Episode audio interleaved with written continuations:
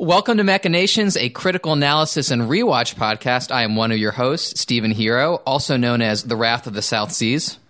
I am one of your other hosts, Ignis Maddox, and I drive a truck that says, I don't care what you think. I'm your final host, PMC Trilogy, and I sure hope this podcast doesn't turn out to be a Jack in the Box. oh, God. Yeah, I would hate that. I'm hoping that it's not going to turn out to be a jack in the box when we open it. I know we were talking off mic a little bit about some of the called shots we had for E3. Yeah. Uh, mm-hmm. Did we want to to touch back on that? To So- yeah, E3 Maritimes. I know Stephen Hero here loves, loves, loves press conferences. So I want to go to you for your, your E3 hot takes. is that true? Do you love press conferences? I know you like to go to the Sony one. That Yeah, I like the didn't experience of watching press conferences. Yeah, They put that in my veins, unfortunately. Yeah. I like Right. the group experience of it. I Yeah. I, I think that The, the shared excitement, game announcements. Obviously, I think we can all agree that the marketing speak is completely lost oh on my us. god, just please. But you know, the look, we like games. New games are exciting. Video games The promise are of fun new games cool. is fun and cool. And uh, I think, I mean, I don't know. Go ahead, Mr. Stephen Hero. I'll, I'll, So standouts for me, uh, Animal Crossing, definitely. Mm-hmm. New Horizons, I believe the Yes, subtitle. 2020. Uh, put that in my veins now. A little disappointed it's 2020, but you know, give the time. Yeah. You know, give Delays the are time, good. Yeah, give the t- give the team the time to work. Yeah. perfect. Uh, Zelda was a great announcement. I'm very excited about that. Oh, Breath of the Wild 2? Yes. Yes. Or ho- however, whatever form that game is going to take. Yes. yes and very the uh, exciting. new Tango GameWorks game, the name Ghostwire Tokyo. Tokyo. Definitely That's one up of my there. top. Those are my two. top three. Oh, yes. Yeah. Okay, Ghostwire. Tokyo. I'm really looks digging the very- very aesthetic. cool. I want more details, of course. I want to know course, how the yeah. gameplay folds Right, out. yeah. But other than that, those are my top three. What about you guys? Uh, I guess I'll go next. Uh, I, I mean, to, to go through it really, really fast, uh, Microsoft didn't do much for me. Um, I'm excited on behalf of Halo people because I, I think they're like uh, uh, wanderers in a desert, and any more they can get is is I, I, I sympathize in that. So yeah. Ha- Halo, Halo Many, Halo Eternal.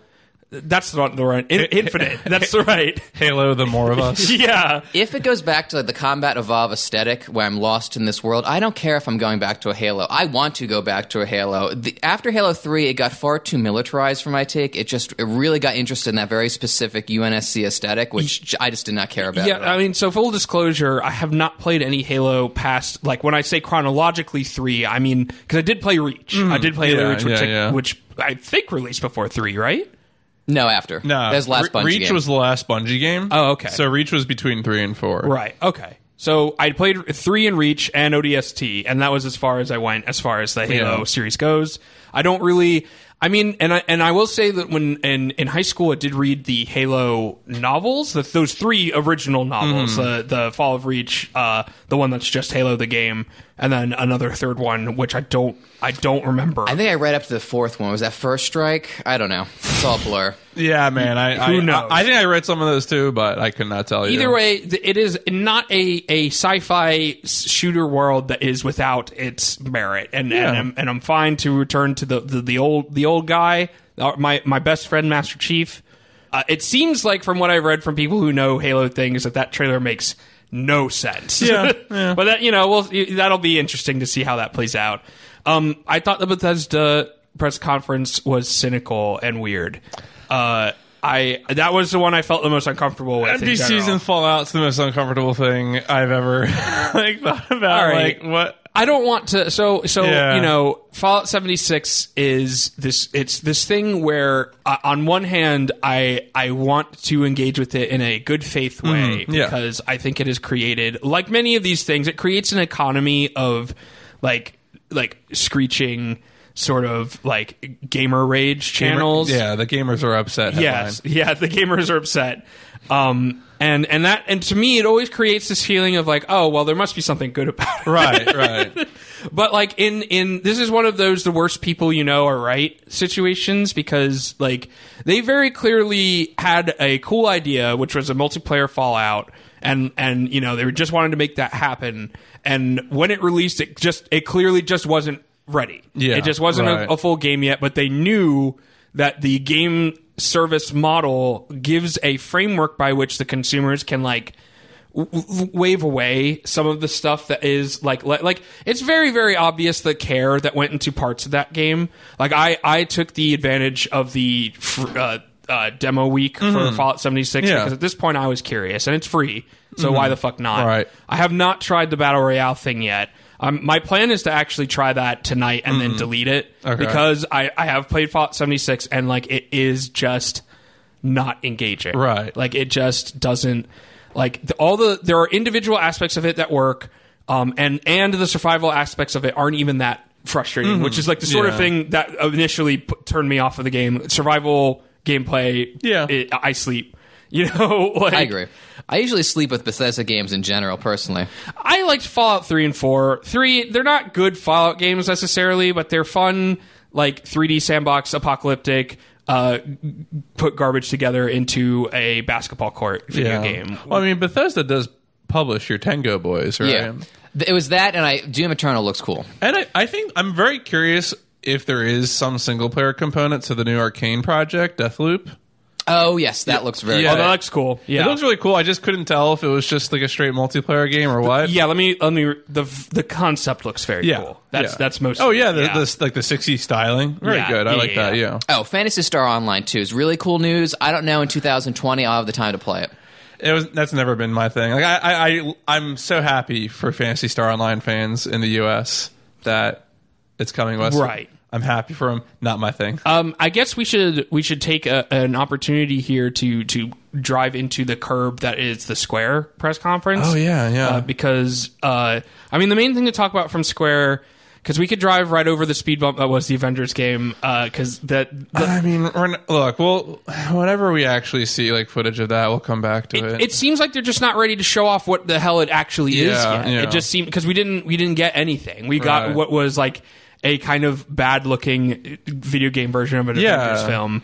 Uh, no offense to any of the voice actors who are all fine, Right. or anything like that. All the It voice just- actors are professionals, but Yeah. the the visual flair was not there. Yeah, it just wasn't. I don't know. Anyway, the main thing to talk about there would probably be Final Fantasy. Uh, Yeah. Kingdom Hearts DLC was nothing, Yeah. uh, uh, but Final Fantasy VII remake was showed off in great detail. We Yeah. finally got to see Tifa. She looks great. She looks great. Uh, we finally got confirmation of how the gameplay works, and you will be taking control of individual characters, which was something I was concerned Right, about. right. Right. Although I'm not sure about Aeris. that Mm, yeah. wasn't something that they explicitly showed. It seemed like Aeris will be interacting with the party. It Mm-hmm. didn't look like at any point you took control of Aeris, and what I Maybe. saw though. Yeah, I don't know. I, I thought I had seen uh, a con- attacking, but maybe maybe that was just her as an ally. Right, I just wasn't positive. positive, and and you know this is that's an interesting like I, I guess topic to discuss when it comes to Aeris and her quote unquote playability in that game. Well, I mean, the, the first game is going to be Midgar, so it's not like you Well, have right. to worry about anything A- happening. anything there. happening to that character Yeah, for sure. Well, right. that's kind of the question, right? Is is like if they're going to go this episodic route, um, how are they going to? Because like in, in I my think the question comes down: Is it two games or three games at this point? And if for some reason the first game bombs, they're probably just going to do one very abridged second game. That's my read on the situation. Probably, yeah. have you guys ever heard of this series that I've kind of mentioned before? No, I, I was thinking Xenosaga too. Xenosaga as well. called Xenosaga, where they planned on making six games, and they instead made three. Um, and this is something that I'm not saying this will listen. I thought you were going to talk about Shenmue, which I think is also in the same boat. It's crazy because someone asked you, Suzuki, how far will Shenmue 3 bring us to the story? 40%. So if you do the math, there's Yeah. five more Are, games. are you I know, especially considering okay? Shenmue 3 is such a Hail Mary pass. That's it. That's really probably it. yeah, yeah. yeah, yeah, that's it. There's no way that not- Shenmue 3 is going to set the world on fire, so Like, that's listen, pretty much it. There are these things like mm, anyway. I need to and Yeah. back to seven. Like Z- Z- Final Fantasy Seven Snow Zone Saga. Like uh, Yeah. I, I, Stephen here, you, you said in, in a in a private chat that Oh, yeah. you It- know, Final Fantasy 15, 15 is is not well liked among Final Fantasy fans, even though that's wrong. Uh, uh, and and it still made a ton of money. Yeah. like Final Fantasy Seven is a pillar. It is a pillar, and and like it's already working on people who are not at all interested in r- going back and replaying Final Mm-hmm. Fantasy Seven. Like you know, my partner is is really interested in Tifa and Aeris in specific, and my younger brother, who is not a big JRPG player, is now kind of working through the backlog of Final Fantasies. Like, not that that's necessary to play Seven at all, Right, right. um, but it's working. It's already happening. you know, Yeah, which is yeah. part of the whole like exercise of seven. Was there anything in particular? The only thing I would say is is that I haven't heard a million people say already is that like uh, I, I don't. I, I'm interested to see what else they turn into like uh, what they thought was important to turn into a moment. Like I, I know I heard a lot of people complaining about the the length of the guard armor fight, and I feel like.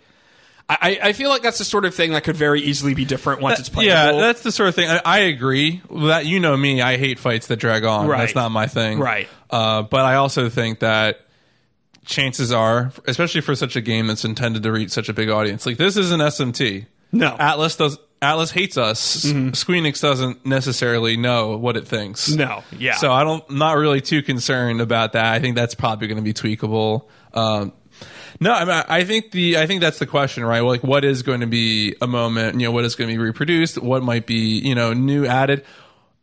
I, I'm surprised I haven't heard too many people talk about the only joke I've seen about this was from the there's like a wild arm speedrunner who made a joke about um, are they going to create a full production of Loveless and fill it with um, quotes from Angeal Genesis Genesis would Genesis. be the character from Crisis. Oh, Core, Gactia. yeah. yeah, yeah, Crisis Core. That's actually that was the one thing I was thinking about. Is like, will we see? Um, my my guess is minimum. They but- seem pretty married to m- like like melding this into mm. their Star Wars prequel, Okay. Final Fantasy VII extended canon. it Yeah. What was seems their like. official name for the comp? The Final Fantasy VII compilation was? it? Yeah, compilation of Final Fantasy Yeah. VII was what it was called, and, and like I'm not I'm not the biggest hater of that stuff. I think Advent Children is fine. It's definitely weird, but it's fine. weird. Yeah. Um, I think uh, Crisis Core is almost great. It's it's good. I always wanted to check out the Turk cell phone game that we never got I've never. I mean, before Crisis. the Turks are really stylish and cool, but they're fucking narcs. No, I know. like you know. Uh, but I never played Dirge of Cerberus. I, I I'm pretty sure. Consider I, yourself lucky. I don't want to name names, uh, but I do know one person who's Okay. played Dirge of Cerberus uh, all the way through. I'm fairly certain. Me? Yes, Yeah. you. Yes. I only have bad memories. Um, the combat was insipid, and the story was equally as sl- so. Well, I, from what I understand of the story, it really is like a measurement of how much you are invested in Vincent. I feel like if you're a big Vincent stan, the, the story is going to work for you because it really just kind of clarifies his man pain. You know, like if you really want to know, I think the the real thing it, it helps clarify is like how the fuck did Lucrecia. I guess spoilers. I don't. Fuck. No, no. It's How the fuck did Lucrecia justify sleeping with Hojo in any regard eh, of anything in any? But it turns out like like if you if you understand the like I never got this from the text of Final Yeah. Seven, but I guess Hojo is like attractive for a man his age. But like the way he's been presented does not scream that to me. But you know who knows? Whatever. But yeah, seven looks exciting. Yeah, um, yeah. there was a lot of cool thought- JRPG remasters, Yeah, I thought announced sweet- or the- re-releases. the I, way- I thought they had a lot of stuff to offer. I, the, Yeah. The um, a Seiken Densetsu three. It was revealed. Trials in of Nintendo. Mana. That Yep. looks cool. Yep. I'm glad we can finally see that. I'm a little less psyched for the remake just because they took out multiplayer. And Seiken Densetsu three is a very accessible multiplayer game. If you like couch co-op, yeah. Okay. the combat's not incredibly intense, but especially if Yeah. Mm-hmm. you're playing with someone new to the genre, it can be really accessible. And the no, I'm never going to play it, but Romancing Saga 3 is super cool in English. Yeah. Same with Scarlet, Scarlet Saga. Saga? I hear good things. Yeah. I don't have time for these things. but- Right. Is Scarlet Saga spelled in a silly way? Is it Scarlet Saga? Well, the G Well, the G is always capitalized. capitalized. Okay, sure, as sure, a sure. sort of Yeah, yeah, yeah. Sure, thing. Sure, sure, sure, sure, sure. Yeah, I mean, I, I'm interested in the in the Scarlet one. I I'd be curious to see how I would feel about. I think the question for me is I should just try remake Secret of Mana because original Secret of Mana gameplay is brain poison to me. So. I, I, I, I, that's a game that I had tried a bunch of times on ROM as, as a kid, and like every time I was like, "This doesn't make any sense." Yeah, I guess if you had to rip that band-aid off, like if you're like, I need to finish this, I would, and you really don't like the esthetics mm-hmm. or how, how the original plays, yeah. I would say that's a- Right, Yeah. so- compromise. The thing I've read is that the 3D, the remake, if you were used to the original and the way that that one, like when you talk about like feels, Mm-hmm. then I think the 3D one is has a lot of friction. For yeah, you. a lot of people are really not myself, but a lot of people are really married to that first aesthetic. Right. It's not even just aesthetic. Uh, apparently, there are ways in which your character, like you know, when in in these types of games, when your character gets hit, you, you have a period of invincibility where you you are expecting that. Even if it's very, very like in, like half a second or something, you get a moment where Mm-hmm. Yeah. you're not just going to get You're not going to get generated. Right, exactly. And and I think it's things like that that are different in the remake and and and I feel like if you were someone who who just like bounced off of the way that game played like maybe it will Yeah, feel better right, no. with modern sensibilities. You know, like maybe that's the way to approach that. Right, right. Um, let's see. Oh, and then Nintendo. Uh, Nintendo kind of just reinforced a lot of the stuff. Uh, it looks like Daemon X Machina looks a whole lot better than its demo. Um, it seems like they addressed a lot of the stuff that people had uh, age, uh, issues with. It still, it still mostly looks like a PlayStation 2 game, but that, Yeah. that's exactly right. That's Right. what I want from it. So, Right. To me, it looks like an, a hyper stylized version of a PlayStation 2 Armored Core game. Right. Which is fine by me. yes. Um, Astral Chain looks cool. I wish it wasn't about cops, but what are you going to do? Let's see. Animal Crossing we talked about. Animal Crossing seems fun. Only thing I was hoping for is maybe the inevitable Metroid Prime collection remake or remaster. That's all I want. Yeah, I mean that would be nice. Yeah. Put it on the Switch. Yeah. Link's Awakening looks nice. It does look looks, nice. Looks Yeah. really really nice. Very excited to check that out. Uh, the Twin Peaks of Zelda games. Um, Breath of the Wild two or the whatever form that will take. Oh, I do want to. I do want to address. Last week, uh, I poo pooed the idea of the Banjo Kazooie announcement, um, and and I want to. Well, here's the reason why I bring it up because um, my reasoning at the time was that I I didn't think it was realistic that Banjo Kazooie would be put into the game because I didn't see the Japanese audience responding to that at all. Mm-hmm. Yeah. Um, and I just want to point out that I, I think I was still right in this regard. Right. Because we had a joint announcement. Yeah. It wasn't just Banjo Kazooie, it was also the Dragon Quest Hero. And that to me kind of confirms what I'm talking about. Right. Because Dragon Quest Hero, Not for. in America, people were like, okay. Whatever. yeah. Like, no one I think was like, like disappointed necessarily. Um, but in Japan, I, I it, like, it popped off, like, in a big bad way. People were very excited about that. And it's all the Dragon Quest, like, there's a, a number of ones that I feel like were the right choices to do. I think it was 1, 4, 8, and 11, I think are the ones they chose.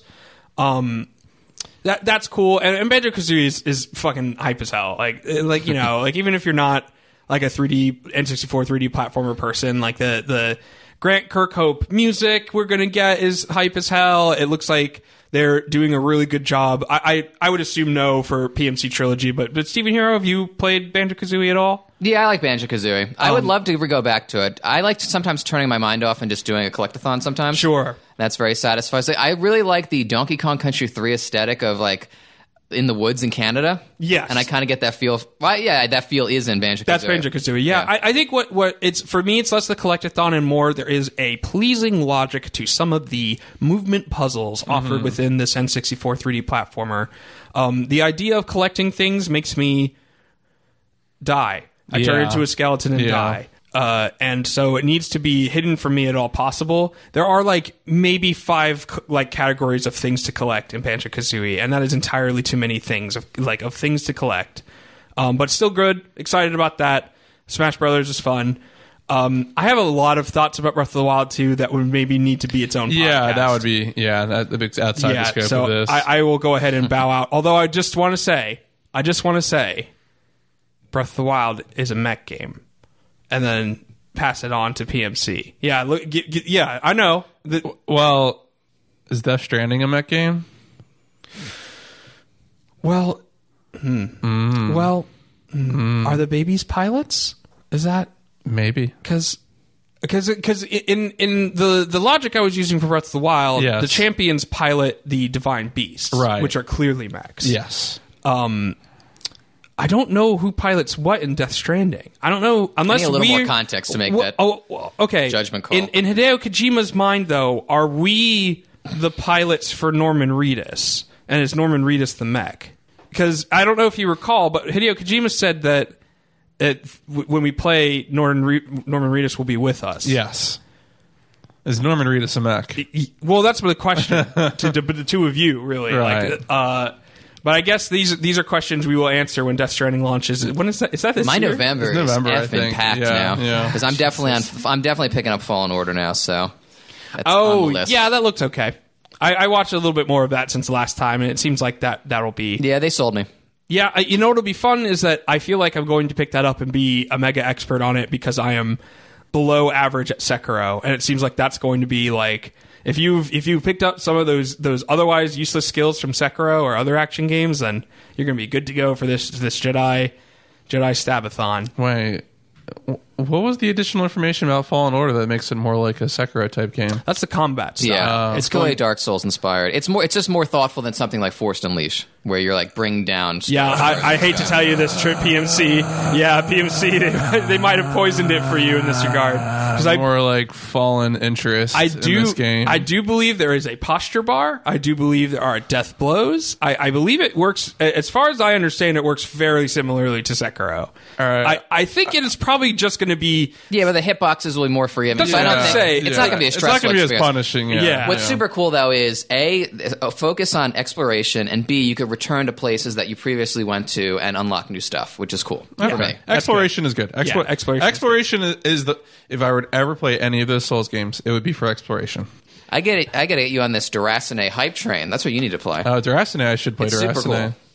I'll play Echo Knight and Duracine. I'm trying to think if there's any other small things we. I mean, we didn't talk about Cyberpunk, but maybe we could just side, Uh, side, the sidestep that. Trails of Cold Steel 3 Oh, of release course, of date course, of for North. America came out is that this week. September too? Yeah, September, September. as That's well. a Met yeah. game, so yeah, that Yeah. counts. September and November again. Super. It bad is a for. Met game. Yes. As absolutely, as we guess- famously remember from the end of Cold Steel Is 1. that a spoiler? Did I just spoiler boy? Oh, Does don't that- worry. I Cold Steel 1's been out for a while now, Yeah, man. I don't know, It's been man. out for literally The like lore three is so or four dense years. too. There, don't worry about it. Yeah, it's just Like- I just know that that's a reveal at the end of Cold Steel One, Yeah. kind of, sort Yeah. of. But anyway, surprise, there are mechs in anime games. Yeah. Uh, must be something. There must be one other thing that. I mean, we okay, so we didn't talk about any of the like we didn't we skipped over Final Fantasy 14 because none of us play that. Yeah. and PMC is allergic to MMOs. Outer Wilds. Oh, Looks cool. Yeah. Yeah. I don't. Is it is it weird to say that I'm like thirty percent less interested in that after this year than I was? Wait, was? hold on. Out, Outer Worlds. No, not Outer oh. Worlds. We're talking about. Oh no! No, Wait, out- wait, he wait. means Outer World. Outer I Wilds think came I'm- out. Outer Wilds is the one that just came out. Yeah, Outer Worlds. Is Outer the Worlds is the Obsidian Bethesda-esque, one. Yeah, Fucking Obsidian. A. game. Sorry. Stupid names. Yeah, I, I, names. can't. Names. It, well, Names words are, are, fake. wind. Words are wind. So I meant. I meant the Obsidian. Yes, game. I, I was talking about. The I, I, Obsidian yeah, I game. thought you. Were. I- I thought yeah. Outer Worlds was the. Anyway, it's fine. No, Outer Wilds is the one that came out. and Yeah. Everyone's raving over. Yes. Outer Worlds is the Obsidian game. Yes. So, um, I don't know. I I'm I'm a little bit concerned. Uh, have you ever have you did either of you play Borderlands? No. I played Borderlands one and two. Um, have you tried to revisit Borderlands? Not for its like the gameplay is is is peachy keen. It works just fine, but the writing for Borderlands Two is exhausting. Yeah, I'm afraid Um, I would not want to re- replay that game. So something that that happens to me a little bit. Uh, it reminds me a lot of those penny arcade RPGs where they're written in a way that at the time was was very pleasing. It, it felt like you know it was acknowledging the culture you were in, and now is like sandpaper to me a little bit where it's like this exists in its own context a little bit too much and and isn't like a real piece of writing Yeah. um and borderlands is very much that specifically claptrap although i, I don't i don't I don't dislike Claptrap in the same way that everybody else in the world does. I he it's still kind of the absurdity of that particular character works for me, even though the context of it sucks. Is he the little? Yeah, he's a little trash thing? can He's robot. the one in the Telltale poker game with yes, Brock Sampson. Yes, he is. Yes, he is. Um, uh, yeah, yeah. Night, night at the uh, yeah, yeah, uh, yeah, the yeah, thing yeah, with yeah, Strong Bad and Yeah. Tycho, unfortunately, and and and all that, that Yeah, sort of stuff. yeah. Um, I'm concerned about Outer Worlds being like that. Mm. I'm a little bit like there's a part of me where I was like. I don't know the the way that, that you're you're throwing the the corporation evil corporations in my face makes me feel like you don't take this kind of real bad thing seriously Mm-hmm. Well, in a that's way the question, right? that, yeah. and like the way that they like or they could be a psychopath and then they shoot the guy and it's like yeah I, I know how these games work i know that the option is there to be like a crazy nihilist but this is the sort of thing that was like a super uh, like a surprising thing to include in your game in the fallout 3 sort of you know and i'm i'm a little bit worried at this point that they haven't evolved you know the gameplay Mm-hmm. yeah. stuff looks fun Yeah, it's it fun. reminded me of of like the, some of the stuff i've seen in rage 2 even though rage 2 does not look interesting or good I'm if I do play it, one of the reasons outside of any thematic concerns is just the fact that it's a lot more self-contained than your typical Bethesda game, which No, appeals true. to me, who really slides off that gameplay. I I I think I'm you know this there's just no way to know this from trailers and stuff. But bad trailers Yeah. could exist for, Right, for this sort right. of thing What matters is the writing, the actual, and, and Obsidian is usually very good at this. Yeah. So like, but it's just that trailer m- m- made me feel not good feelings. Yeah, yeah. Um, it just felt like uh, I don't know. It felt like uh, uh, I was being pandered to in a bad way, and Mm, yeah, not in the yeah, way that yeah. Yeah, it was a little too in your face for me t- as well. that like as if I was reading a copy of EGM, like the advertisements from like 2003 as well, like jumping off the page. it definitely felt like something that would have worked really well in 2012. Mm-hmm. Like that's that's what it reminded me of. oh, I was disappointed. The Arc Systems Godzilla game either doesn't exist or they didn't show it. But yeah, anyway, that was a bummer. Yeah, I wanted to see that. That's okay though. Eh. And Elden Ring, I have no thoughts on. Who gives a shit? Never Who gives a fucking shit? playing that. Yeah, get who out gives here. a shit? We don't. There's not even gameplay. Who gives a fuck? It's Yeah. just, just a, an interesting trailer and a fun name. But yeah, I guess is- are those all of the? It's not everything that, that is like a big deal to discuss? Like I know we didn't talk about Cyberpunk. The but that's only other okay. thing, and this these aren't games, but we're close to the next generation of consoles from Sony and Microsoft. and Oh that's- yeah, Project Scarlett, yeah, and presumably PS5. PS5, and Yeah. and um, Switch I or Switch. Uh, Oh yeah, the speculation about a new version of the Switch. there I suspect that either they're gonna have a smaller model Switch or Pro. a smaller model and an upgrade model before a total revision, just to accommodate an influx of players for Pokemon and or Animal Crossing. yeah, So there'll be some new hardware, I'm sure, in the yeah, next year. Christmas time. maybe. oh, I guess I could talk Yeah. about that too. Um, Oh yeah, the Pokemon's. Yeah, Sword and Shield looks cool. Um, it looks like they're taking the uh, exploration parts of Let's Go w- in the wild area and folding that into Sun and Moon. I know PMC you played Sun and Moon. Uh, did you play Sun and Moon? I did not actually. I haven't played Pokemon in a very long time. I'm o- I'm very open to a new Pokemon experience. if if I could make a single recommendation as far as a, a Pokemon game to play, Sun and I- Moon? I, think Sun and Moon is very very good. Mm-hmm. I think Sun and Moon has done a good enough job of shaking up. It, you're still doing the same sort of like fighting a collection of people in order to get access to the the strong the strongest the strongest four. Is that what they're called? Yes. Yeah, the strongest The best four. four? The best four. Thank you. The best four.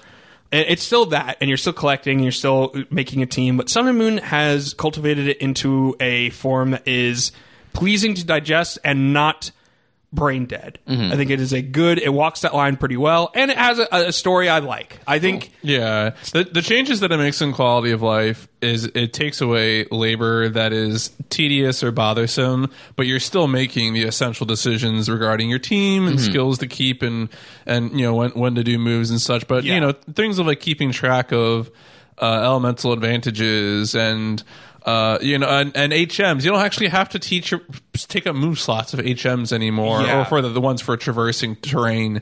Uh, so there's a lot of really good quality of life stuff. Also, they did they do a thing called trials instead of gyms, and the trials are just I I think at the minimum a good fresh take on this, and I I think I kind of like them better. But yeah, the world always looks cool. I love Pokemon snap I like hanging out in that world. So If Sun you're- and Moon appeals to me in that regard. If you're looking for a summer game, in the words of Howard Kremer, uh, Sun and Moon is like that. It is atmosphere o'clock. Like Alola is such, uh, Aloha is such a good setting in that regard. yeah, yeah.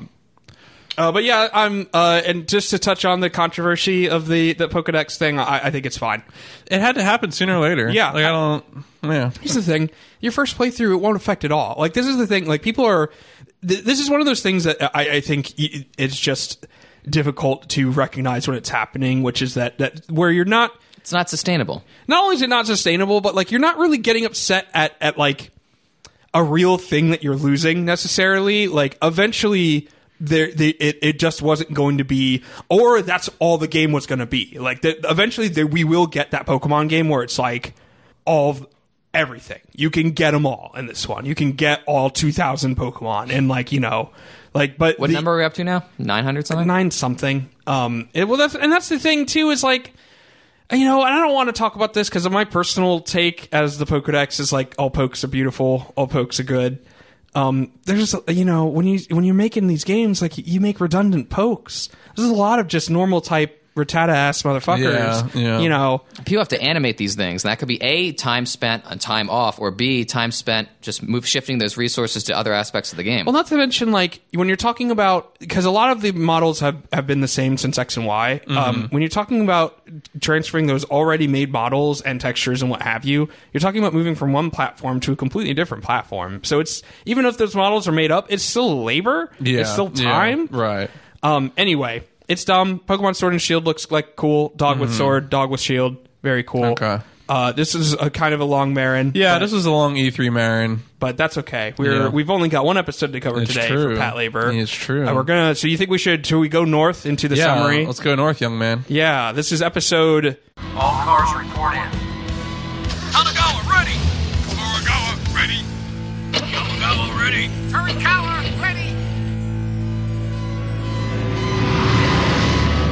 seven of Patlabor. I think is that right? You did Yes, it. You did okay. it, buddy. You yeah, did there it. we go. Good job. Machinations is a critical analysis and rewatch podcast. Oh, I got it. Yeah, there you go. Uh, so if- let's go north, SV2. Uh, the SV2 gang are mobilized to chase after a runaway truck stolen with a military labor inside. Little do they know that the thief they're chasing down is actually, in fact, a double thief, which is wrong. They do know that. Uh, a man who stole from the original thief, now entangled with the police and the eco terrorist group Beach House. Godo concocts a means to bring the double thief where he wants him, but lack of communication and other errors allow the double thief and Beach House agent to get away. Godo is then informed by the SV2 that they will be joined by members of the SEE, who developed the stolen labor. Godo suspects that they are actually trying to cover up the fact that they smuggled a military labor into the country via sneaky, sneaky means.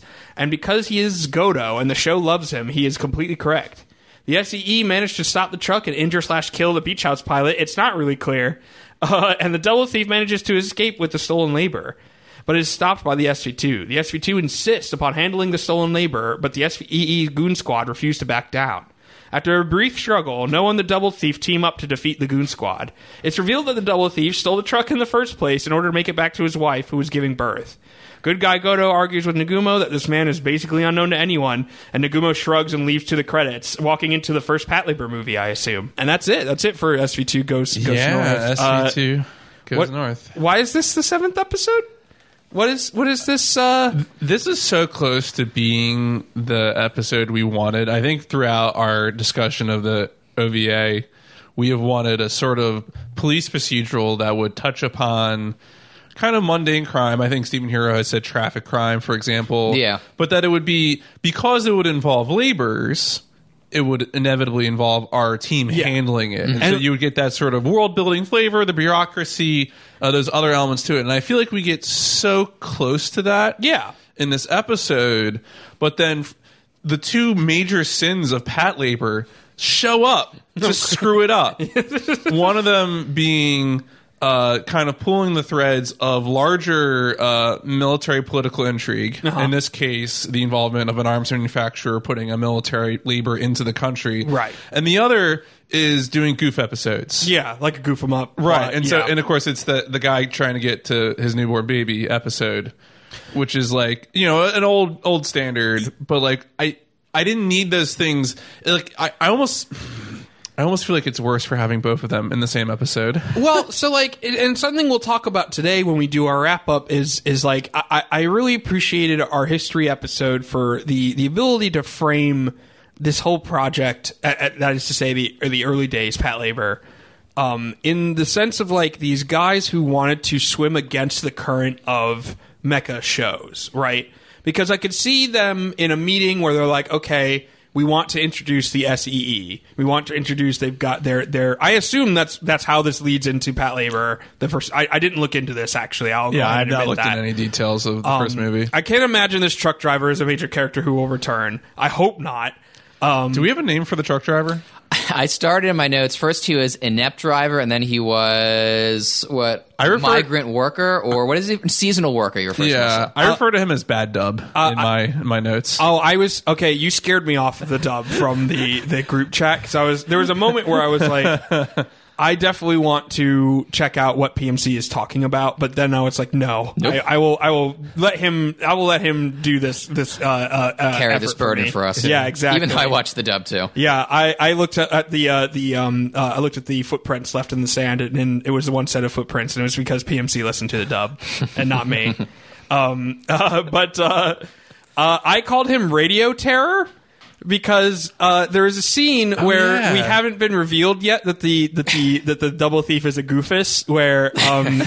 He uh uh he just fucking like straight like he just his bare hand rips the radio out from the dash and I was like oh shit because I was there was a crazy part of me that was like because remember this was a show where we had a Godzilla episode and there was a Godzilla a kaiju in it this wasn't like a, a misunderstanding there was a kaiju Yeah. that exists in the world It was not a weather balloon. no It was a real kaiju. so I thought there was a crazy moment where in the first watch through, I was like, this is a Terminator. This is a man from the future or something like that. They're doing another 80s film thing. yeah. Um, but no, that's a red herring meant to throw you off from the fact that he's a goofus.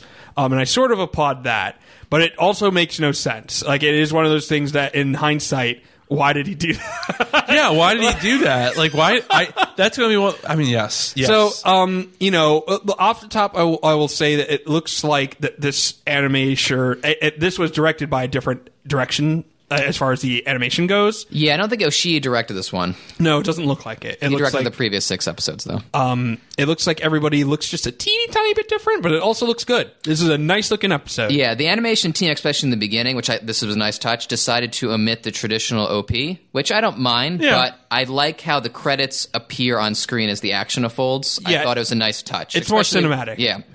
Yeah, and then it sets up the movie well, too. Yeah.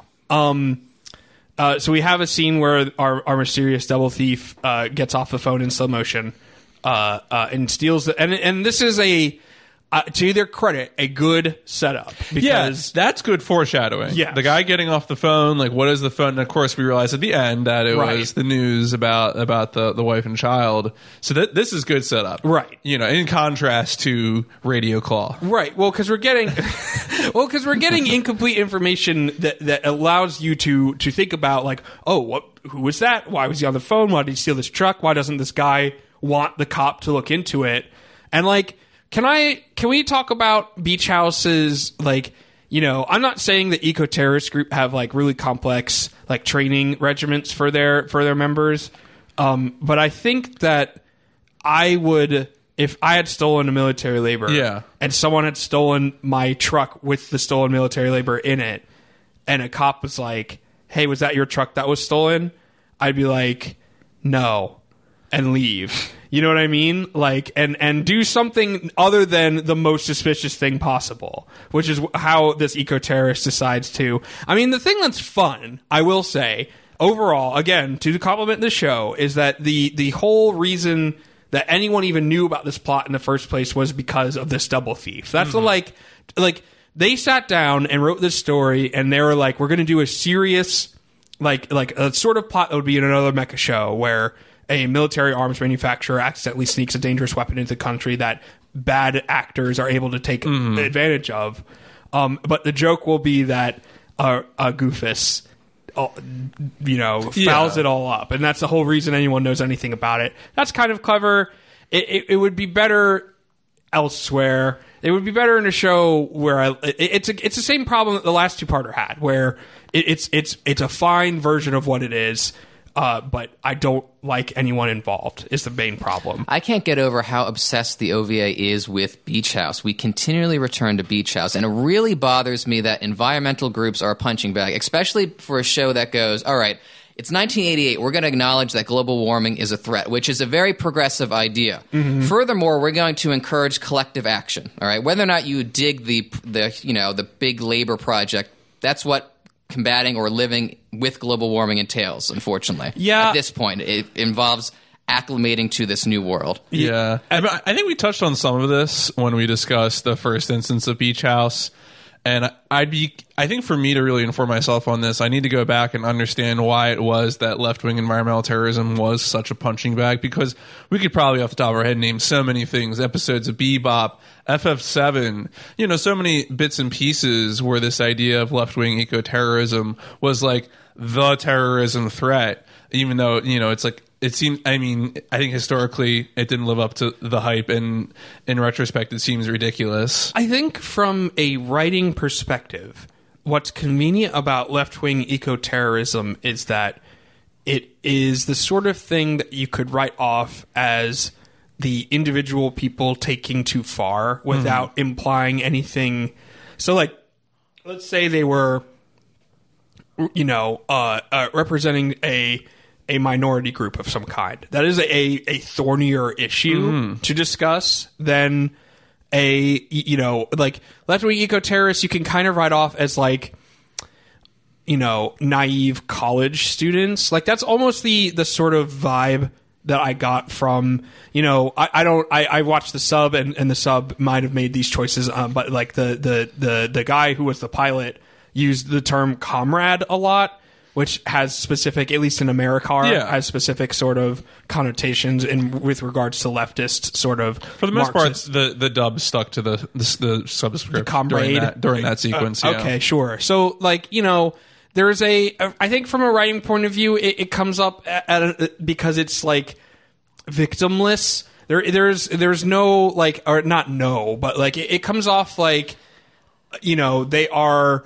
This is part of the thing that I think Barret suffers from a little bit in the English script for for Final Fantasy VII because he comes off like over, like overzealous and and not really understanding the problem in a way and so he's attacking it in a way that is naive and not helpful Yeah. um and i think that's the as far as fiction goes the overall point of view on eco terrorists i think it's less that e- e- like the, that the that uh, eco terrorists have the wrong idea. Although I do think that is the feeling that Patlabor. Yeah, I don't. things- I don't think Oshii believes that. But the problem is, by condemning in the show, the show condemns class solidarity Right. and environmentalism. Right. Well, that's what I'm saying is that. And I really dig the fact that global warming is a plot point, especially so early on. I think that's rad. I think, and and this is something I'll talk about in my wrap up. Like, it's a thoughtlessness that I'm that I think was so easy to forgive in the time. Yeah. Like, and I think you know th- there are similar sorts of things that we forgive in entertainment now that in 10 20 years are, are- are gonna to someone in our you know whoever does machinations 2 30 years from now yeah. the sequel to machinations because they do sequels to podcasts Exactly. yeah. um, uh, you know, we'll probably look back on Pacific Rim or or I was you know I'll talk about the first Iron Man movie later when we wrap up. And like, there's going to be stuff there that that people are talking about now, but are going to feel more acute later. You know, and I'm not saying don't talk about it. I'm saying that that's that's one of those things that we'll have to keep in mind is that this is less a like there are almost no statements in this show, and that's a that's a to me one of the problems. But I, that's also what's happening. Like even mm-hmm. though this stuff rankles for us in a big bad way, like to them it was I I, I imagine because they don't comment on it. It was just a, a means to have an antagonist, just like left wing eco terror. The one thing I do not appreciate but can tolerate with Yuichi's characterization is he's not it's not egregious in the fact that he's like a mustachioed villain, Right. but he's so like the- we talking about with Barret. Just the show portrays him as so naive and overzealous because of that, that Right. ignorance. Right. There's this assumption that if you if you resort to this, it's because you are unreasonable instead of the the system is fucked. Like it, it's it's fine for our heroes to think the system is fucked and to act on our own, but it's not fine for Beach House to do it. Exactly. Um, but in any case, I want to reiterate though, Beach House, rad name. Excellent name. Beach House, very good name. Very good name. No, no, no. There's no doubt about that. I also like. Um, I don't know if you if, if this showed up for your version of, of Patlabor, but written on the truck is yeah. we don't care what you think. Yeah, yeah, which is no, good. very good. Good thing to be written on a truck, like the Pork Chop Express from uh, Big Trouble in Little China. Oh, there's one thing I wanted to bring up too, because of course this came out in the late '80s. The Soviet Union didn't dissolve until late '91. I'm curious if the movies and TV shows after the Cold War, quote unquote, ended, if they continue, if in the Patlabor world, because it does take place in the fictional world of the late '90s, Mm-hmm. whether the, they continue with that, whether the Soviet Union ever dissolves. I don't think it does, but that's just a thought that occurred to me. Yeah, I'd be interested to see because Yeah. Japan's relationship with Russia is as fraught as as America's relationship with Russia Yes. in many ways. Um, or similarly fraught, I guess Yeah. is a better way of putting it, uh, because there are specifics that I'm sure I don't understand. And there's a proximity that we as Americans Woo, yeah. with. Yeah. Uh, so yeah, Godo here he uses his main character correctness to comedy assert his authority over the Super Nintendo Chalmers that he runs into, uh, who set up that that barricade, and he suggests like we need to keep him on the highway, so this barricade needs to go down. Um, that's a, uh, like to discuss what you were saying. Like that's a good example of Yeah. like the sort of stuff that if they if Patlabor was just this, it would be so much easier to digest. Yeah, there, there's a bunch of scenes with with Godo in this when it's not the military thriller thing, and instead just tracking down this rogue truck where it does the police procedural things. I think it would be stronger at doing. Yeah, I was thinking like how if I had to rewrite the show, how would if you wanted to keep the core workplace drama intact, I would have just turned try to move. You could have cops, but you could interact with them differently. But maybe like an Army Corps of Engineers type group to you know do the heavy lifting, and you could still have that workplace drama, and theoretically you could still be operating labors as well. And also, perhaps sidestep some of this because it blunts the message of civil civic mindedness that I think, at least in part, Oshii and team has. I would have focused more on character. I, I think that they. I think this is hard because I think the setup for all of this is correct. Like I think they they wanted it to be funny, and I think comedy is the best way to go if you're going to do a cop mech show because if you if you do it seriously, you need to address a lot of stuff. And Patlabor is not interested in addressing it. But if you're going to do it comedy, there has to be real characters because this this sh- Patlabor is not able to be a funny show if you don't if you're not into the archetypes that they're giving you and like none of the archetypes work for me anyway. I I can't speak for everybody, but like our main characters don't do anything in this episode. Like Godo is the main character of the last three episodes that we've had, and there's nothing to Godo. He's just really competent. Um, there's a weird scene though I wanted to ask you guys about, although it might be skipping ahead because we have a we have a scene where our our labor crew have cornered the double thief Goofus, we'll call Yeah. him, uh, and uh, he's driving into the the Noah in in her in her Alphonse, and Noah realizes that the Goofus is A goofus. just a total goofus. She Yeah. she picks up that he is he is not really doing this with any sort of intention, and is just sort of driving a stolen ass truck. Um, and so she hesitates. And to me, my interpretation of this scene was that multiple people failed here. Did you guys pick that up, or do you, or, or do you yeah, think? I, I think that was my my take as well. Like when they were doing the face to face, you know, kind of back and forth between uh, Izumi and Goofus, which I hilariously screwed up in my media player. Uh, oh I yes, tweeted out. that's yeah. when that happened. Yeah, that's Okay, when that yes, happened. Okay. um, which really kind of underscored for me that that's what you know that's what they were doing with the screenplay. There was that they were sort of establishing that there was a a, a moment of a recognition. connection. Yes. Yes. Uh, and then of course it cascaded from there. Uh, yeah, I mean, I don't know. I think it's also to me an illustration, not, I mean, of failure, yes, but like also of failure that is baked into the team because of like individual personal flaws. yeah. You know, Oda failed by being Oda, Clancy failed by being Clancy. yeah. Well, yeah, it just seemed like I, I I felt like there was a an intention on the behalf of the show to put it on Noah for like having this connection to the criminal for a sec. I, I and I wasn't sure how much. To me, I read it as lots of people could have picked up the slack there, and not isn't necessarily Yeah. on Noah Yeah. altogether. And that's the, the the point of the shut up scene with Kanuka, uh, where Kanuka says in English, "Shut up." I mean, there's also the fact that no one expected the arm to pop out of the truck. That's like a surprise element. Sure, you know. of course. But then we get to the scene where the person in charge. I I wasn't sure. They never named this person. At first, I thought because they want to bring in foreign affairs that maybe he was a high-ranking government official. But then I thought he seems to know Godo a little more intimately, so maybe he's a police chief He's of some sort. I could have sworn they said his name at some point. Uh, Like, well, like first- earlier on when Nagumo was talking about someone like showing up that They do didn't write- reference the Yeah. chief Kaiho. Was that him? Uh, Nagumo must- says earlier, Chief Yeah. Kaiho is wound up trying to score points because if he was a random Politico, I doubt he'd know Godo. I thought at first uh, at first that he was an SEE guy. Yeah. but it seems more like he is Chief Kaiho. We're gonna Yeah. go with that assumption Yeah. from here on. Uh, he lets uh, Agodo and Nagumo know that the SEE are going to be uh, sending their Zaku two units to go. uh, pick up their this, this SE developed. You know mech. who out this else they reminded me of? Alpha Five from uh, Power Rangers The- with they- the little visor. So they definitely look like if you if the Zaku twos and the the water claw guys, the Ge- Georgs, Georgs, Gogs, Hygogs, Go- Hygogs. Hygogs? You know, you know how Zaku do. You know how those those Zeon mechs do. It looks like a fusion of those. It Yeah. looks good. I Yeah, you know I what like it. the mech design in the show, even though we've only seen the Alphonse and like some uh, podunk like like fucking like like you know like uh uh uh city like bus versions of labors basically Mm, yeah, or that yeah. tripod labor from the first Right. episode like Oh, I forgot about that. Yeah. all those all those have been good though those Yeah, are all yeah, they've all cool good. sci-fi mecha technology dealy bobs and and you know spoilers for later uh this new red one is the coolest design Yeah, in this show probably, i yeah. love that guy I have okay, so oh I- but it- sorry I, I have an important context question because you know, usually on the rewatch, I try to make sure that in terms just of laying out the factual details of the plot, that I'm picking up everything that the show is setting down, and there is a sequence, uh, it's, and it kind of frames around. real quick because yeah, there is a smile shared between Nagumo and Godo Oh, when yeah. this president man leaves. oh yeah, yeah, yeah.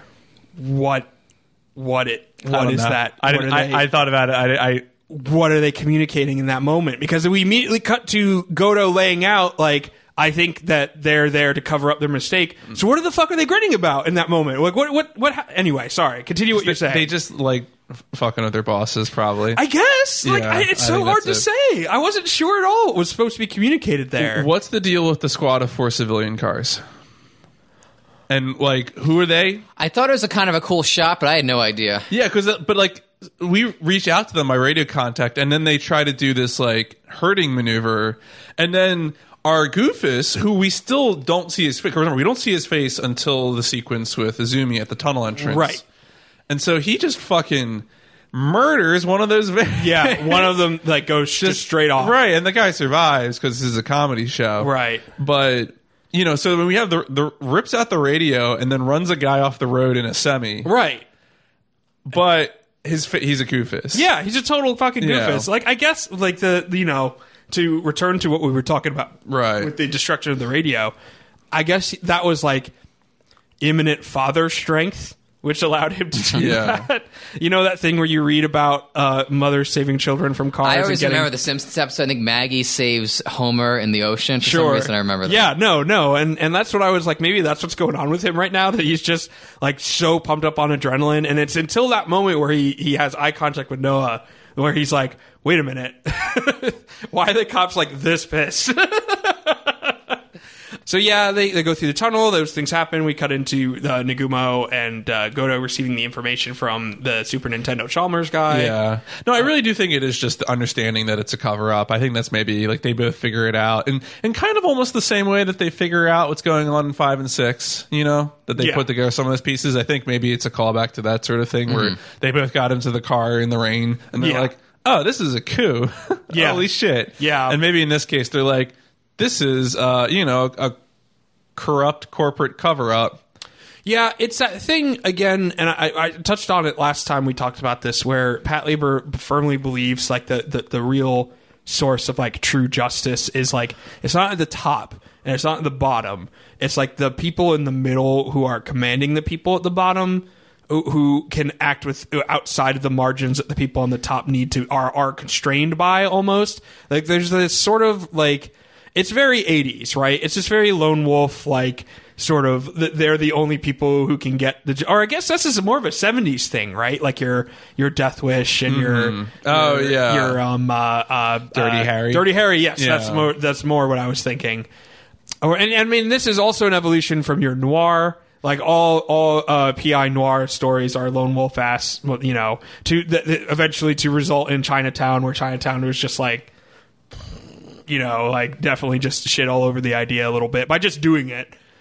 It's it's you know I, I think that that's the point of Godo in a way. It's like he is the most genre savvy person in the show and can instantly translate any errant piece of information the show gives into the correct course of action in a way that's like that can be fun to watch. Like I guess I just wish I liked Godo like an inch more. Mm-hmm. If there was one Yeah. weird thing about Godo that I could like attach myself to. Like if like something that, that pops to mind, like like Miles Edgeworth, it, it's not really gone into at all. Is super into Silver Samurai, which to me is like is very revealing Right. of, of, of an aspect of his character that you don't necessarily need to write out. It's just something that's true. Like you, you can imagine other things that are true about this guy if this right. I think true. if you had some sort of you know fixation on coffee or you know any sort of thing, right? Just a Just- little bit, because I think with without some sort of way to relate to him, I agree. He comes across just as sort of the ultimate genre savvy Yeah, character. that's hard to relate to. Right. I mean, all the characters in Patlabor suffer from this, but and and like to degrees, you can be fine with it, and it's something I'll talk about when we wrap up. But it it just like I wish there was an inch of something more there. Like, it, and it's true of basically all the characters. If there was like the teeniest, tiniest bit of a thing, like it would be enough to get me into the sto- the stakes of what's happening here. Um, and like the last two parter was very good at that with Ozma. Like Ozma got a little bit more interesting because he seemed legitimately concerned about what was happening, even though the, the, they didn't feel the need to go into that or anything Yeah, like that. But it was still worked, right? The scene where Noah lifts the eye mask is really good. I'll remember that scene forever. That's a good scene. Yeah. Uh, so at this point, the uh, the the Haigog Zakutu uh, SEE guys are able to uh, divert the truck, and the truck goes goes fucking. It, what's that infamous bad trucking PC game? Is that Monster Truck? Oh, big rigs. Yeah, big rigs. Yes, Yeah, yeah, uh, yeah. It, it straight big rigs and just Right. falls onto its side. And the the beach house guy dies. Wait, I thought they at the end of the episode doesn't um Yeah, it was, doesn't uh, Goto say they have him in custody because they're, Oh. they're gonna, it's like oh who do you whose testimony would you believe Oh, My they do. testimony Yeah, or they the do. or the You're criminal right. You're Yeah, right. Because You're right. says, but Morimoto will talk. yeah right. Yeah, yeah, yeah. I was wondering if that was the other gentleman they captured in the beginning that we were still referring to. but to. that guy never met Goofus Oh, I guess that's true. So, Good point. yeah. Yeah. Okay. Fair enough. So yeah, is incapacitated, and so Goofus uh, takes takes the. Uh, I at this point I thought it was called the Schaft because that's the the English that we see on it, but that is just the name of the right the manufacturer yeah um I really wish we had seen What is it called? The Brocken? Yeah the Brocken Okay. I, I really wanted to see what the pilots of the the Zaku's looked like Me too. Same. Because I just imagine they were like Hans and Franz or something like that. That'd you know, great. just some like just German boys. Yeah, your um your Oh, Hans, we got to stop the Brocken. Oh yeah, your your um your Biggs and Wedge is what I Yeah, was picturing, yeah. or um uh, I was really hoping it to open up and it be uh, Shige and Sakaki, uh, uh, just because they weren't in the episode. Mm-hmm. Yeah, so yeah. um it's Relina. Uh, from so from here, uh, the Goofus is in the red mech, and it's not really too much more from there. No, we pretty much get to the final checkpoint where apparently uh, uh, Noah and Ozma were having some conversation about movies that we're just not filled in on. I was going to ask about this. Is this And that um, could have been a potentially sweet moment if there was a little more context. A little more context would have been great. Is it like And the episode is already shortened to begin with. I kind of like I kind of like the space that's here where it's not really clear like the like the conversation they have is one I could be having with either of you, you know, but it could also be one I'd be having with my partner where there's a more romantic context to it like where, you know, Right. if I if I win you do the dishes and if you win I'll take you to the movie tonight, which is something I often say to the two of you. Um um and and I I like that space, but I also resent that space because this is something that non shojo anime deals with a lot, which is this like um, real people don't fuck. like real people don't get attracted to each other and they don't act on those feelings. This is the main uh, show shonen is more problematic in this regard. yeah. Shonen is really like it really wants to capitalize on conversations about shipping and like uh, uh, characters being kind of single, so the people who watch the show can imagine themselves in relation, like in ways that I think are bad and dumb for the the the story. like I think it's fine to her character. This is something that I, I think show writing has has taught is poison for a show, which is like if you if you put characters in relationships, it it like cancels out the pathway forward for Mm-hmm. those characters. But like, doesn't that to me that always seems weird? Like, Yeah. can't you just make a new path with and and like people can still have issues when they're in a relationship, and like they don't have to be relationship ending issues. It's just that you navigate shit. Yep. Shit happens that you didn't think about. You know, you don't think about the way you hang your towel, but maybe it bothers the shit out of people. and like that's a small thing, but you could make you could figure that shit out, Right. Um, and I would have liked, I don't know. I, I thought the Noah is, uh, and and Ozma stuff was really cute in uh, five and six. I think they did a good job. We didn't talk about it much, but it wasn't like skeezy or like or even like you know uh, uh, I I hate to erotic. I don't know if that's the way to describe it necessarily, but uh, you know we we talked a little bit about how there's like like you know a connotation of, about going to hang out at your lady coworkers Mm, yeah, uh, liquor yeah. store with their dad. Um, but it seems like they're continued their out of work, you know, friendly relationship, and it, and I would say that there is a connotation of romance just because Yeah. his name is the one she calls out when she feels in, in danger. Mm-hmm. Um, I just wish that this was more of a. We, c- I could have used like three or four more lines about this throughout the. Yeah, episode yeah. because they're the characters that we care about, Right. not Goofus. I yeah, no, I, I definitely agree that um, that Azuma and Noah are definitely the characters I am most on on board with in terms of caring about their character arcs. At least I think. yeah, I liked how Yamazaki had some lines this episode, yeah, right at the top. yeah. Good for him. Good for him. Something that bothered me a bit during the fight. So Noah and Goofus team up, Yeah. and thematically signaling an alliance between workers and the police that just kind of rubbed me the wrong way. For those listeners who have like no idea, like uh, let's say you're not very politically minded in the first place, you've always liked the show, you're revisiting the show with us, you for some reason can't, don't understand or get or hang up with the police. The police is an institution meant to enforce private property. It's meant to essentially keep certain segments of the population down so for like there's so much historical and political context here so for the goofus and noah just to team up like in a very the, the clothesline maneuver is super cool to watch Oh, yeah. thematically it just you know if for example the worker could have should have you know in that ideal world should have called the police to pick him up and take him to the hospital in the first place if that's what the show wanted to be Right. uh, yet for some reason he had to steal a car in order to get to the you know and get to his wife in the hospital which signaling which also signals some things about the society in the first place Right, that he doesn't have his own vehicle, and and I want to I want to be extremely clear here. I agree with you 100. percent I this is something that I think the show later we're going to talk about how the show is thoughtless. That this what you're describing is exactly it. I also feel like there, there's no world where they thought of that at all. Because I agree Oh, with yeah. you 100. percent Like the, the what what the story is actually telling us kind of sucks. But the they're the way that they're thinking of it, it's just like some some loser, some nobody, you know, with with good intentions. With it, that's the whole thing. Is that like there's nothing more wholesome than like a, an expecting father. You know, Yeah. that is the like that is the like the the currency with which the show is trying to pass. Right, that he is just like. Can you imagine like Clint McElroy in this role mm-hmm. like that? Like, cause that- Yeah. that's that's what we're trying to get across, right? It's just like this guy who is like, you know, and I'm not saying Clint McElroy the man. I'm saying that this is the part he plays when it comes to his voice is like inept and you know well-meaning, but mostly just sort of like doing his best, and and that's the like the role that Goofus is meant to play.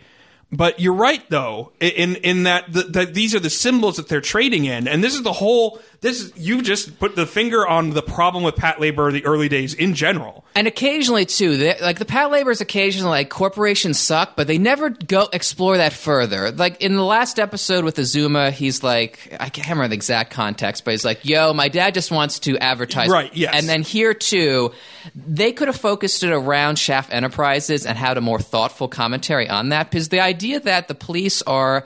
Com- You know, team up with corporations kind of rubs go to the wrong way, but they kind of drop the ball on that. Instead, place most of the blame on the rogue environmentalists, which I'm like, come on. Well, so that's the part where, like, I, I think in in when they're making this, when they're coming up with the story, when they're putting it together, I think in their their heads they really are like seeing these things as as just the the structure with which the main thing they want to tell, which is like our heroes who are reinforced by society to have the means by which to enforce justice, which to them is just cops. That's what cops mean, right? Are the people who who enforce the law? They're basically like fantasy paladins, as mm-hmm. far as this story is concerned. It's they. There's no other context to the structure in which they work in.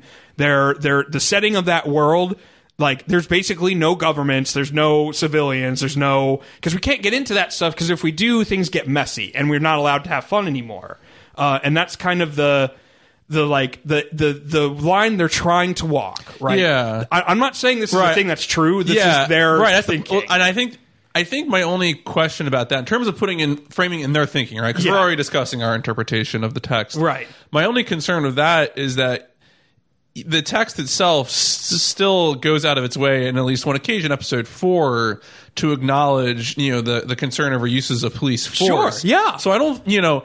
I, and so I, I guess what I would be looking for then, if we're, if we're concerned with the original author's take on the police, too, is how do we square things like you know use of force, use of labors within that fantasy paladin? Yeah, that bothers me too. Like, you can't have your cake and eat it too. At some point, you here's a police, a highly restricted police force. The bureaucracy keeps it contained, and Yeah. yet though it also argues that oh, but you need to take matters into your own hands at times too to put down certain rogue elements. right to to, to but the, to counteract the own the corruption within your Yeah. Mm-hmm. system right because that's essentially what episode 7 is doing is that you have this police corporate corruption or even that's to put down a violating the law. nationalistic coup, which is you know Or- on paper, yeah. which is yeah dope, cool, Right. but. It's like one step for one small step forward, two wa- larger steps back. Well, th- this is the yeah. I think that this is all it, it, tied up with the the sort of thoughtlessness that like. So recently, I went back and watched the first Police Story film starring Jackie Chan, and those films are are excellent as far as like martial arts. Oh, yeah. and and what uh, year is that? I haven't seen it. 80 brr, around this time 80s though? 84 85 i want to say it's it's early 80s uh, the Okay. first police story and jackie chan um if, when i say jackie chan uh, as americans i think we have a specific idea of a of a lovable but but you know uh uh uh dangerous martial artist who is able to create uh, uh, uh, weapons out of normal objects, but as a goofus, I think people really relate to the Jackie Chan Adventures television Yep. show. Um, I forgot that existed. Yes. Uh, in Police Story 1, the character he plays is an asshole, is such a dick, and in a way that the movie is not critical of.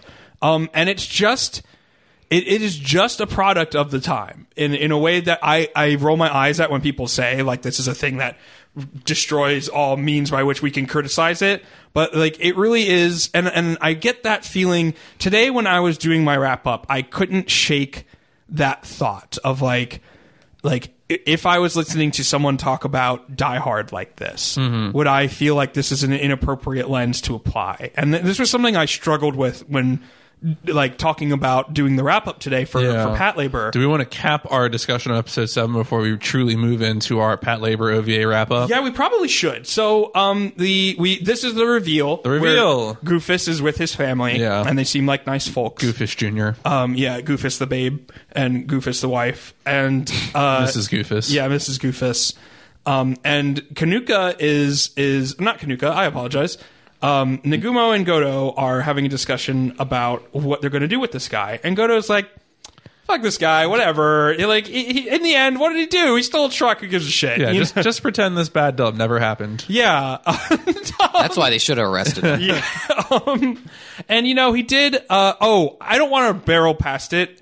The animation of the fight between Alphonse and the the the SCE mechs is great. It's good. It's, yeah. It, there's a reason to watch this show. It's just like put it on mute. Don't pay attention to the plot at all. Just watch the visuals enter into your eyeballs because they're someone should make a dope music video out of these. Basically, um, because that fight is great, and the moment the, the the clothesline moment is very good, shonen style, Yeah. like wrestling sort of stuff. Like the, wrestling is very big in Japan, and a lot of the stuff that we see in in action comes from that style of storytelling. Especially you know? how they yell it out too as they're doing it. Right, exactly. That comes from wrestling. It comes from circus performing. It comes from all sorts of karaoke, uh, not karaoke, kabuki theater. yeah. Jesus fuck.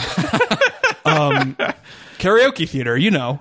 Um, and I, I, I don't know. Like as much as I'm shitting on Goto as the like, like oh the the the man who who who's ex like he's so good at policing he can't be like promoted. He's very much um, Simon Pegg's character in Hot Fuzz, except like it, except like instead of being hyper competent at specific on the ground police work, he's just like the ultimate chief, basically. Now I just want to swap Hot Fuzz quotes back and forth. Yeah, I mean, Hot Fuzz is, is such a good like hot, like I almost I regret invoking the spoke the specter of Hot Fuzz because like when it comes to like cops as a structure to deliver comedy.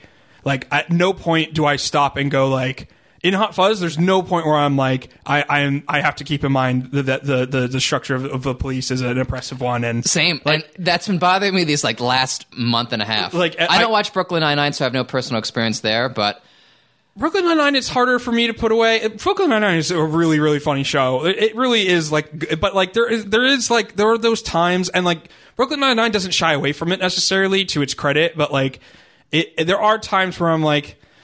Yeah, but you guys are cops. like it's hard too because like Terry Crews is so good, and and there's there are so many good bits in Brooklyn Nine Nine, but it does still happen to me there. But like it, it is something that that when it comes to cops and comedy, at no point do I run into that speed bump that I do with Patlabor. Like Patlabor is almost all speed bumps versus like stuff like Brooklyn Nine Nine and uh, uh, Hot Fuzz.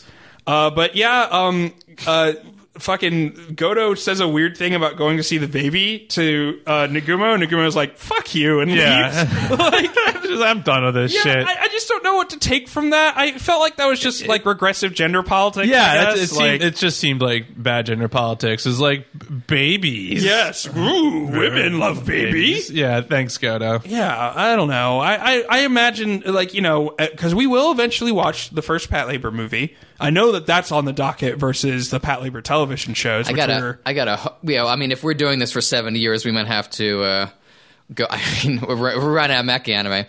I'm not really interested too much in the television show. Maybe like years down the line, there's Yeah. a second OVA show which maybe I'll check out. There is- I'm really interested in the three movies though. yeah, Eh, but yeah, that, that's kind of the. Uh, I mean, my, my last note here is a kind of a strange note to end things. Yeah, on, but- very weird. you know, uh, it, it's it's one of those things where it really did put me in a sort of, uh, you know, I didn't like Patlabor necessarily in in a, in a, the sort of way you would traditionally talk about liking a thing. Mm-hmm. Um, maybe the best way actually to discuss this is to go into our wrap ups. Yeah, it's for our wrap up rubric. Now, you might recall we have this is the second quote unquote series that we have finished, Yeah. and the first one being Genlock. And when we finished Genlock, we had a little bit of a structure by which we we summed up our feelings about the show. And I'm going to lead us off here. Uh, w- first, we're going to talk about our favorite characters. Uh, I have a lot of thoughts about this. This is our rubric is is uh, was constructed to be applied to all the things that we do. This time around, it's going to be a little bit more difficult than it was Yeah, for Genlock. yeah. I think.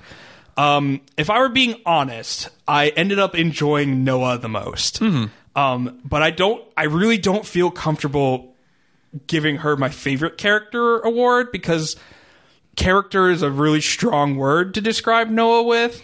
Um, she's more of uh, an archetype than anything else, and, but a fun one, a Yeah. one that I enjoyed watching. I think for what the show is, she's the character I enjoyed the most. An honorable mention goes to Yamazaki uh, and Matsui because just Matsui earned a lot of points for me just for being the sort of inspector, just the, the, the sort of blustery inspector guy. I, I always like that guy. I don't know.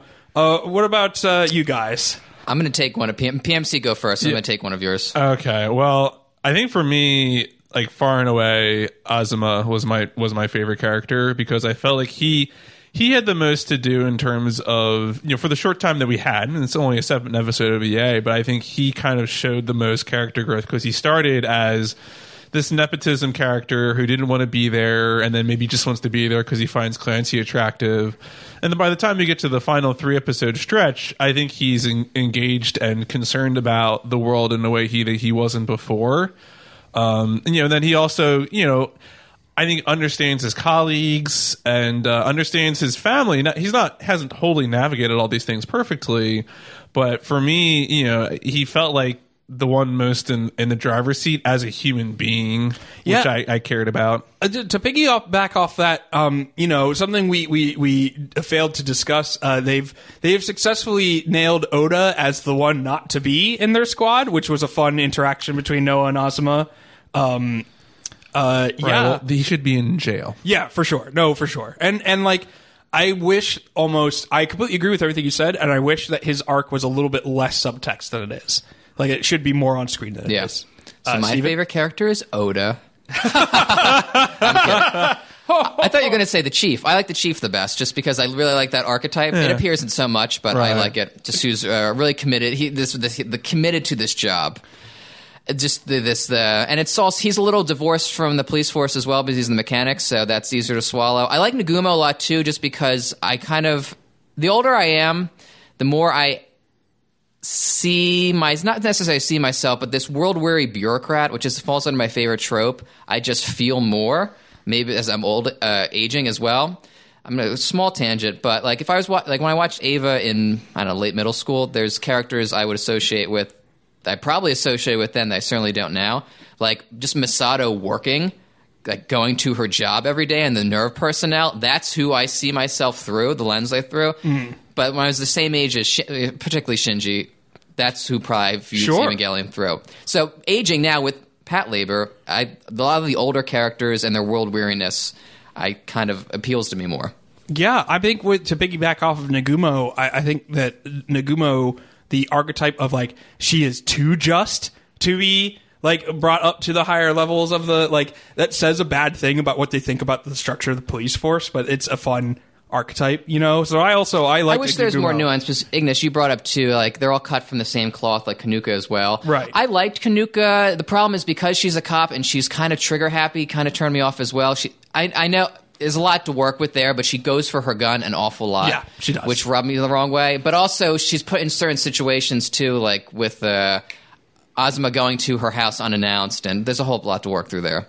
Yeah, uh, there was a lot of uh, sort of like they didn't feel the need to to characterize her beyond her uh, identity as half Japanese. It seemed like. Yeah. Um, but you know, whatever. Uh, there's there's not enough to talk about when it Yeah, comes to that. yeah. So then we'll move on to our next category, which is our favorite mech. Which obviously there's less to specifically talk about here. Uh, and I'll I'll go ahead. I'll go last this time. So Okay. Stephen, why don't you lead us Yeah. off here with your favorite? Just the Ingram because I like the antenna. Yeah, fair yeah, enough. that's it. The It's- Ingram's it- great. It's very distinct. I like. We talked about this earlier. I like the head more than anything else in the body. Yeah. Uh, the other mechs are cool. A little indistinct for me, but I like the bulbous Zaku S designs of like the uh, Brocken and the other boys we see. Yeah. Whose names mm-hmm. leave Yeah. me. yeah, no, no, I think that's fair. We only got to we didn't really get to see it in proper action beyond the one best scene in the show, but the JSDF mech Yes, is Yes. incredible. The, like Oh, the you know cockpit, what? I totally forgot and about the that. lights in the cockpit, and the way the pilot looks. And I mean, the chain gun's cool. Yeah. I, I wish we had actually seen seen it in a in a stand up fight, but Yes. that's probably mine my number one. The Brocken's cool too, but Yeah, I'm going to go ahead and round us off with the the red Brocken that was stolen by the Goofus is excellent. It reminded me of a like if Sazabi from Char's counterattack lost a lot of weight. That is what the Brocken would look like. Um, I love the Sazabi, one of my favorite mech designs. Period. Uh, and here, this is the toughest one, especially for here. Uh, was there a trope or idea that you felt was well executed, or one that you felt failed? Um, I'm going to lead us off here just to provide, like, right, no, Yeah. yeah, totally. Yeah. Uh, for me, as far as the latter goes, you could kind of almost put this entire show into the the trope that just didn't work. Like sort of. I was thing. really blunt. I was like, the police as an instrument of good, least fair trope. Yeah, it's it just doesn't.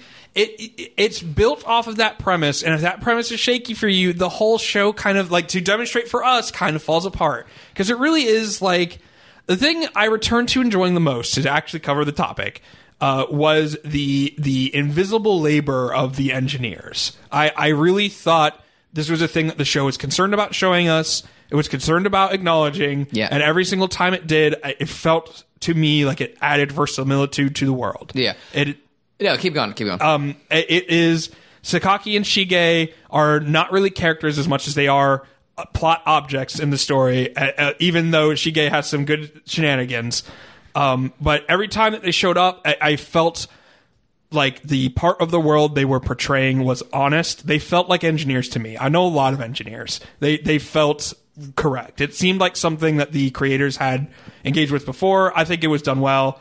Almost everything else was done bad. Do you ever see The Wind Rises, Miyazaki's formerly final film? Yes.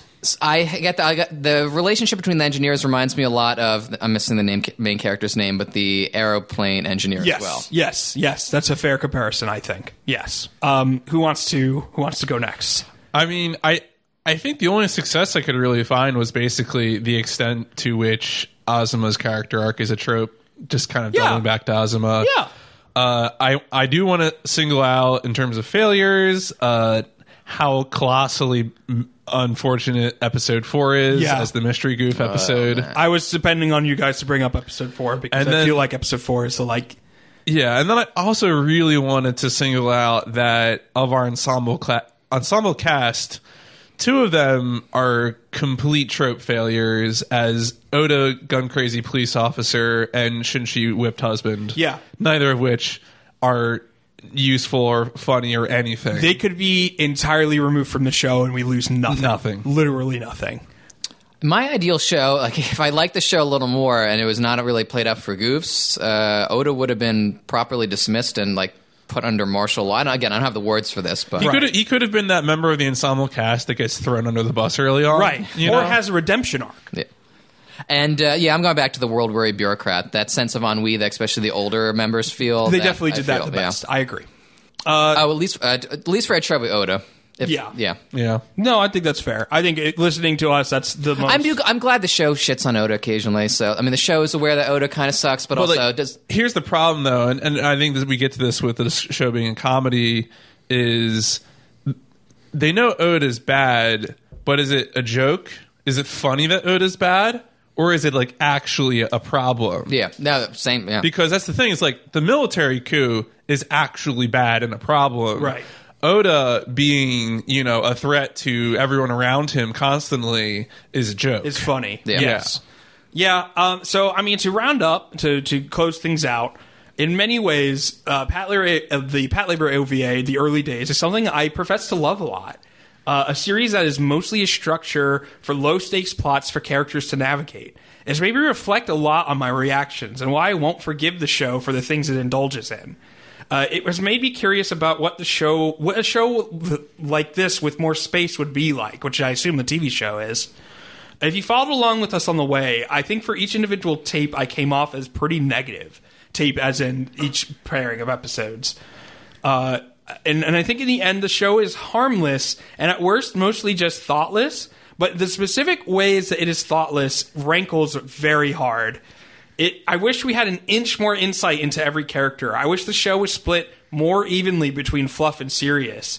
But to its credit, it's so gorgeous to look at, and the perfect way to see something that is of its time. Like you're talking about something set up in its own context, Patlabor is so that. With slightly different choices, this would be an instant classic. Something with rough spots that were easier to forgive. But as is, I don't think Patlabor or the early days is something I would ever revisit. I agree. The, the animation was what uh, my primarily how I primarily enjoyed these episodes, or because of the animation, which is Yeah. absolutely gorgeous. Yes. we'll never see animation as good as this. I mean, stylistic choices may vary, and what you like may vary, but there's there's there's no money for this anymore, and most it's not hand drawn. So if you really like a hand drawn aesthetic, which I do, you're not going to get that with the CG. Yeah, it made me really look forward to when we eventually cover. I talked about this before already, but Endless Waltz, when we get to watch Endless Waltz, like in Blu-ray, like, mm, that's gonna be good. That's gonna be good shit. Uh, yeah, PMC, anything? Yeah, I think kind of my roundup thoughts I might have accidentally dumped at the beginning of the pod, where I really said that you know you you had the the specters of serious topics and sort of uh, sloppily executed goofs, sort of teaming up to really foil what was otherwise a visual delight. Yeah. you know, I'm the the the highway checkpoint scene from episode five is going to stay with me. Yeah, that's a good scene. That's a That's a good, really good scene. Uh, but you know, I don't really think these characters are going to stay with me at all. Uh, and I, I think in terms of what it is and what value it has, I think you, uh, Ignis, hit on it correctly, which is that this is something of the time in many ways. And Yeah. some of those things are good, and a bunch of them are bad. Yeah, I am curious about the movies. I know the movies thematically deal with a lot of things that I am only an outsider looking in. Uh, Japan transitioning from the bubble economy to recession, identity, ideas of nationalization, nationalism in particular. militarization. Of yeah, police. so yeah, I haven't seen the movies, so I'm going in interested. Yeah, I'm gar- I'm very curious to see how those play out now. I think this that's a context that this this story and this setting will just exist better in. Mm-hmm. Uh, so yeah, I guess that'll, that'll wrap it up for the Patlabor OVA, the early days. Uh, do we know what we're doing next? I know what we're So, doing next. Next, as Next, I believe right now our tentative schedule, and of course you can always get updates at Machinations Pod. Uh, but I think our immediate future schedule is that we will cover uh, at least the first Patlabor movie. Uh, and then beyond that, I think there'll be uh, a few weeks where it'll be me and Ignis covering Gundam Wing. That's right. Uh, and then uh, beyond that, I think we have designs to get into to try our hand at Code Geass. That's right. We will be. This is the official announcement of the next series we will be covering after the. Are we doing just the first Patlabor movie, and then we will uh, be going into our Gundam Wing schedule, and then uh, whatever we do next, which we are now announcing. is Right. Code yeah. Geass. Right. So I, I think that's the goal. I think the goal with Gundam Wing is to get up to episode twenty six. So in effect, be the first One of the recap season. episodes, yeah. Yeah.